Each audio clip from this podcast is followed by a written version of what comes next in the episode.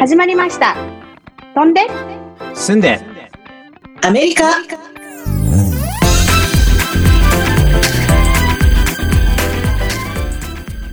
クリニカルソーシャルワーカー、依存症専門の心理カウンセラー、いつもニコニコ、ニョラです。 UC バークレー大学院卒5人のブラッカニーズキッズを育て上げたファンキーなグランマみーちゃんです元吉本興業社員で起業家アメリカ移住5年目頑張るアラフィフよしですそれでは本日のトークトピックはこちら飛んで進んで日本語英語津波とかはね、こちらでも結構有名なんですけども、こちらに来てその普通に使われてる日本語があるんだっていうことにね、気づくことがよくありますよね。なので今回はそんな普段からアメリカ人が使ってる英語になっちゃってる日本語について紹介したいと思います。まず何ありますかね、ニョナさん。えーっとそうね私がなんか気づいたのは、まあ、なんかカルチャーに関する日本のカルチャーっていうか、うん、だなと思って、まあ、定番だともう昔からなんだけどほらカラオケって言葉があるじゃないうん、カラオケね。カラオうケ、ん、これが結構みんな日本語って知らないで使ってる人が多くて、はい。知らないそうね日本これカラオケって日本語なんだよってすごい自慢げになんかみんな多分こっちに住んでる日本人の人は言ったことがあると思うんだけど多分うんからの、からのオーケストラってことだよね、カラオケって。あ、そうですよ、そうです。うんはいそうだよね。そうそう、そうやって説明したなーとか思ったりしてて。うんそう。で、他にはね、ここ数十年はやっぱりなんか日本のアニメとか漫画がね、もう大人気でさ、よね。ねえ。うん。まあ若い子、特に、まあそれで若い子も今大人にもなってるから、大人にそもうだね。人気で。うんオタクうもん。通じますもんね。そうだ、そうそう、オタクそね、オタクも結構もうその日本のそのアニメカルチャーだよね。結そうそう構もう日本語でそのまま使わうれそうて普て通もにヒーズオタクとか言うよね。言うね、うん、言う言う。そうそう。そうだよね。英語にない、ない意味合いだもんね、そオうねタクって。うん説明しづらいもんね。うん、大体みんな分かってくれるうんうん。うんけう。ど。うんん。そう。で、そんな感じでまあ普通に図書館にさ、漫画コーナーとかもって、なんか普通に日本の漫画が英訳されてうんうん並んでるんだけど、だからほら、漫画、アニメうん、ジブリジブリも大人気じゃない、こっちで。はいそうですね。早見えざきね。うんそうそうそう です。ストゥスト ゥディオジブリだけどね。うん、うんあ、そうか、スタオ。ジオジブリか。うんって言うとね、もちろん通じます、そのままで。ううんん。、うん、うん、うん。で、まあ、あの、去年のハロウィーンの仮装は、大人も子供も、あの、鬼滅の刃だっあけーあうん入ってますねそうだね。そうのキャラクターが大人気でさ、みんな、あの、何あの、主人公の名前ごめん、ちょっとわかんないんだけど。あ、息子だったら分かるな、きっと。そうそうそうそうそう。ー、かまど炭治郎くんです。そう、それとあと、ほら、あの、妹の鬼になっちゃった。はい。うんああ、ねずちかちゃんだっけうんそうそうそう。結構みんなやっててね絶。対、ナルト系はね、絶対こそ、あの、ハロウィンで言いますよああ、ね。ナルトもナいルるト系。うね。ん。うん、ナルト。うんあと、なんだっけ、あのー、忘れセちラゃームっーンた。ドラゴンボールか、ドラゴンボーあルドとラかゴンボール、はさ。いはい。ううんんうんうんうん。セラームーンね。うんそうそううん娘いっぺんやりましたよ、私、セーラーの。 あコスうんコスチューム作った。人気だよね。人気高いよね。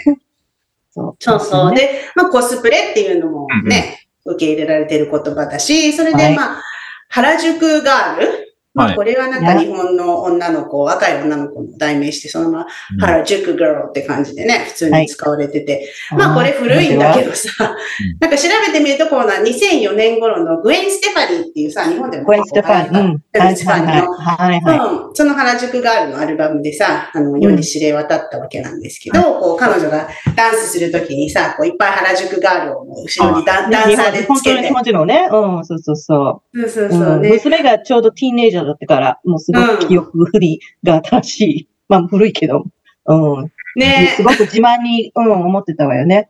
そうだねあの頃になんか一気にね原宿 girls ってうん、そうそう。一気にこうなんか、そう、日本のなんかポップカルチャーっていうか、まあそういう感じでね、流流行って、で、その頃に普通にみんな可愛い、かわ可愛い、夏可愛いとか言ってみんなね、普通に使うようになった。かわいい。ね、うん。可愛いかそう。可愛い、可愛いって。そうそうそうそう。あと、最近だと、あ、最近だと、まあ最近でもないけど、日本語だって結構みんな知らずに使ってるのが、絵文字、まあ、イモジなんだけど、う、うんんそうだね。ね絵文字。イモジね、うイんモジ。絵文字と書いてイモジと呼ぶ。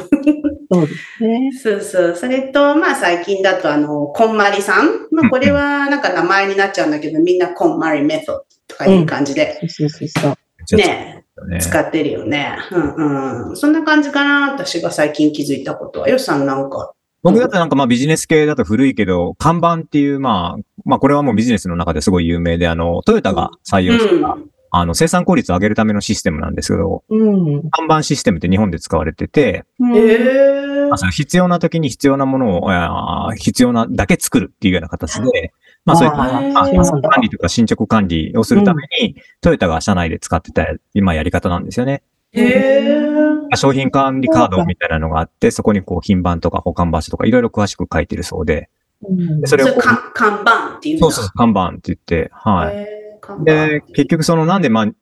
まあ、性能が高い車、クオリティが高い車がちゃんと生み出していけるんだみたいなので、日本企業の研究が結構あった時期があって、え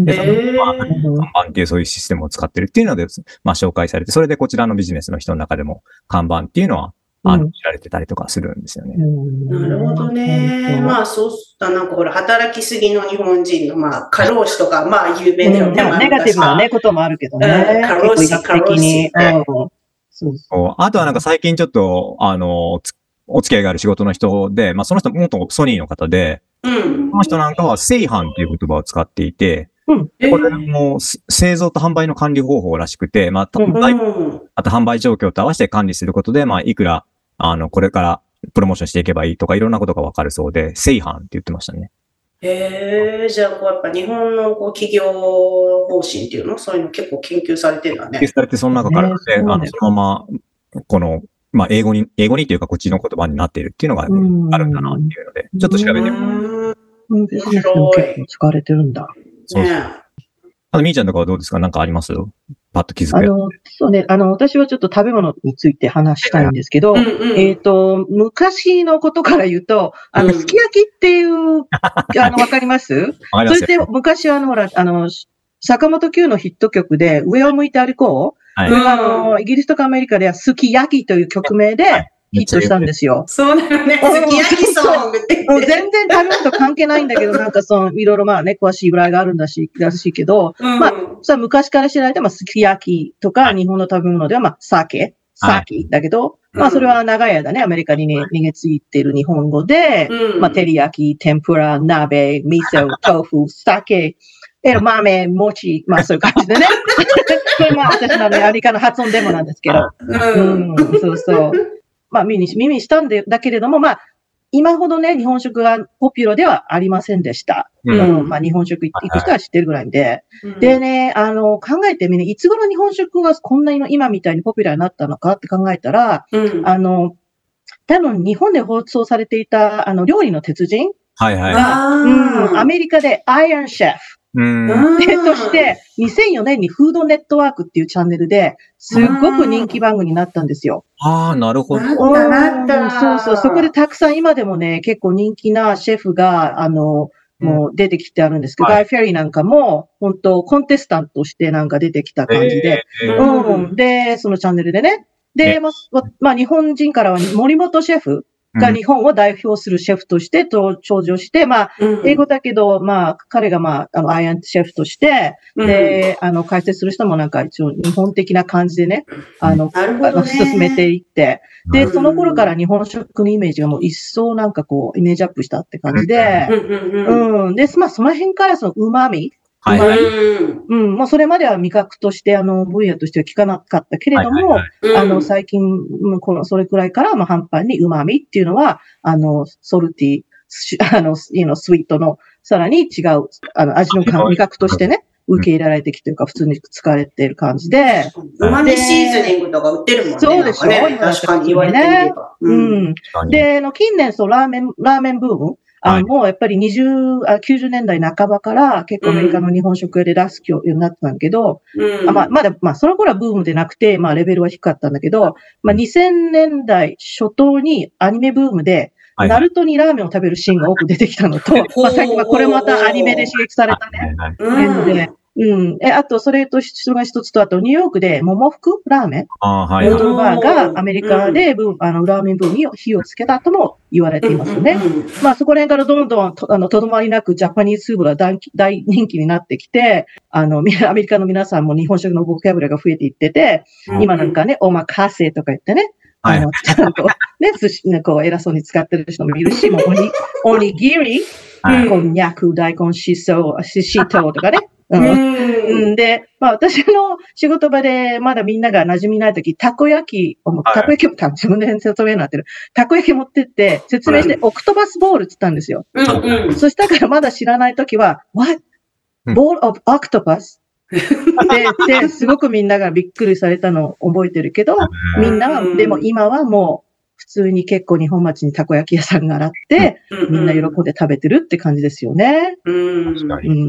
そうなんかよしさん面白い話ありますや、てか、今、料理のまあ話っていうかで言うと、まあちょっと、あの、先日、その、僕、ウーバー乗ってこう、ここまで行く時だったかな、誘導してたら、そのドライバーが、あ、俺日本大好きなんだよって英語で言ってきて、うんで以前も旅行で行って、まあ、めっちゃいい国だよね、料理も美味しい国だって話が出て、まあ、こっちも、あ、そうなんだ、なんかそんな風に日本のこと言ってくれると嬉しいよって言ったら、そしたら彼が、うそうそう、日本語で一番好きな言葉があるんだよって言うから、うんえなんだろ何何って聞いたら、揚げ出し豆腐って言われて。 もうね、うかわいい、それ。え ーしな日本語で一番好きなんて、日本食じゃなくて、日本語で一番好きあーななんだ。なんかろうね語呂合わせが好きなのかうな。あげあ時がいいんだろうね。うん。うん。なんかね、も面う、白まあね、まだへー衝撃的に美味しかったのかね、わかんないんですけど、かわいい。ねそうねかなり大爆笑して。えーはい、ということで今日はアメリカでも通用するね、こんな日本語に関して話してみました。ありがとうございました。飛んで進んでスラングはい、今日はですね、フィッシュとフィッシーっていうあのスラングについてお話しします。はーい。はい。それですね、あの、まあ、something fishy といえば、何か、まあ、正しくないとか、うん、なんか怪しいなっていう時に、まあ、うさんくさいとかね、いかがわしいという時に、あの、英語で使うんですよ。まあ、いわゆる、まあ、魚ですけど、魚臭いけど、まあ、うさんくさいってことですよね。うん。うん。で、実はね、それ以外の使い方があるんですよ。おーへーそれがですね、あの、まあ、ちょっと前にドラァグクイーンのちょっとスラングを話したんで、今日はね、ドラァグクイーン系のことをちょっと話しますと、うんあの、まあ、フィッシュお魚、まあ、シッシュおお魚なんですけど、うんドラァグクイーンの間ではね、フィッシュとかフィッシーっていうのは、女性らしい、あの、フェミナンなドラドラァグクイーン、またはシスデンジェンダー、こう、生まれつき女性のように見える、あの、ドラァグクイーンのことを、あの、あの、表す用語なんですよね。えーうんへーそうこの用語は、あの、方向的に、あの、魚の匂いに例えられる、うあのん。女性のあそこの想定される匂 いを、そのあの、指しております。なるほど。あねへーうんえどういうふうにでどういうふうに言うのどういうふうに使うのそう、あの、例えば、oh, あの、she's serving a fish って言ってたら、まあ、あの、まあ、か直は彼女には魚をご馳走してくれるね、みたいな感じで、うんで、まあお、ーその、女性のね、お見し、えーなんていうの、じにじみ出してるっていう感じでへ、うん、使あいーますね。うんえで、まあほら、大体あの、ドラッグクイーンっていうと、その、あの、スキーの性の女性男性が、まあ、どぎついメイクをしてね、女性的なフィーチャーを誇張してるのが多いでしょ。だから、うんこう、まあ、パッて見て、ああ、この人ドラッグだなってわかるじゃないですー、か。はいはいはい。うん中にはね、あの、生まれつきの女性よりも断然女性らしい綺麗な人もいますよね。うん、そう、あの、ドラッグクイーンの、あの、ルポーズドラッグレースでは、あの、カーマン・カイラっていう人は、あの、トランスジェンダーになってるんですけど、 うんあの、はあの初のビクトリア・シークレットのモデル、あ、これは多分、あの、候補に上がったあってぐらいうんうんで、へーうん。そうそこうう。なんていうのこう称賛の意味で言うのそれともなんかちょっとジェラスっぽい感じで使うの両方でしょうね、ドラクエの世界では。まあでも大体称賛の意味ですね。ーうん、そうそう。あの、あ she's a fishy queen って言ったら、本当に、彼女は本当に、あの、女性っぽいクイーンよね、みたいな感じで。ううん、